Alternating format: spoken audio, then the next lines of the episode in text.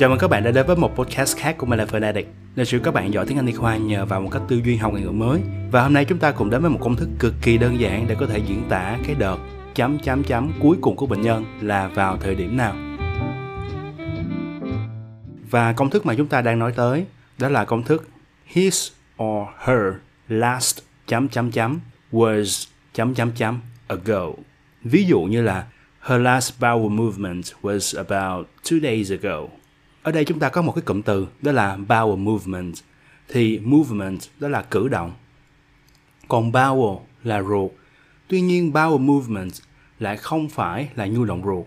Nhu động ruột thì là peristalsis. Bowel movement thì lại chỉ cái hành động đi cầu của bệnh nhân, của một người nào đấy. Ha. Thành ra, her last bowel movement was about two days ago thì nó có nghĩa là cái lần đi cầu cuối cùng của bệnh nhân là hai ngày trước rồi. Chứ không phải là cái nhu động ruột cuối cùng của bệnh nhân là hai ngày trước. Chúng ta lưu ý ở đây bởi vì bowel movement có một số bạn hay hiểu sai. À, một cái ví dụ khác mà chúng ta có thể sử dụng công thức này ví dụ như là uh, bệnh nhân hết sốt được 3 ngày rồi cái đợt sốt cuối cùng của, của bệnh nhân là 3 ngày trước đó thì chúng ta có thể nói rằng uh, his last episode of fever was three days ago. His last episode of fever was three days ago. Là cái đợt sốt cuối cùng của bệnh nhân là 3 ngày trước rồi. Hoặc chúng ta cũng có thể có một ví dụ khác.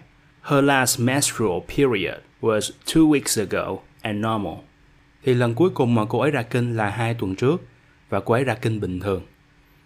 Tổng kết lại thì chúng ta có một cái công thức cực kỳ đơn giản để có thể diễn tả cái đợt chấm chấm chấm cuối cùng của bệnh nhân là cách đây bao lâu rồi. Công thức đó là her or his last chấm chấm chấm was chấm chấm chấm ago. Và đó là tất cả nội dung của podcast ngày hôm nay. Cảm ơn các bạn đã lắng nghe và hẹn gặp lại các bạn trong một podcast khác của Malay Addict.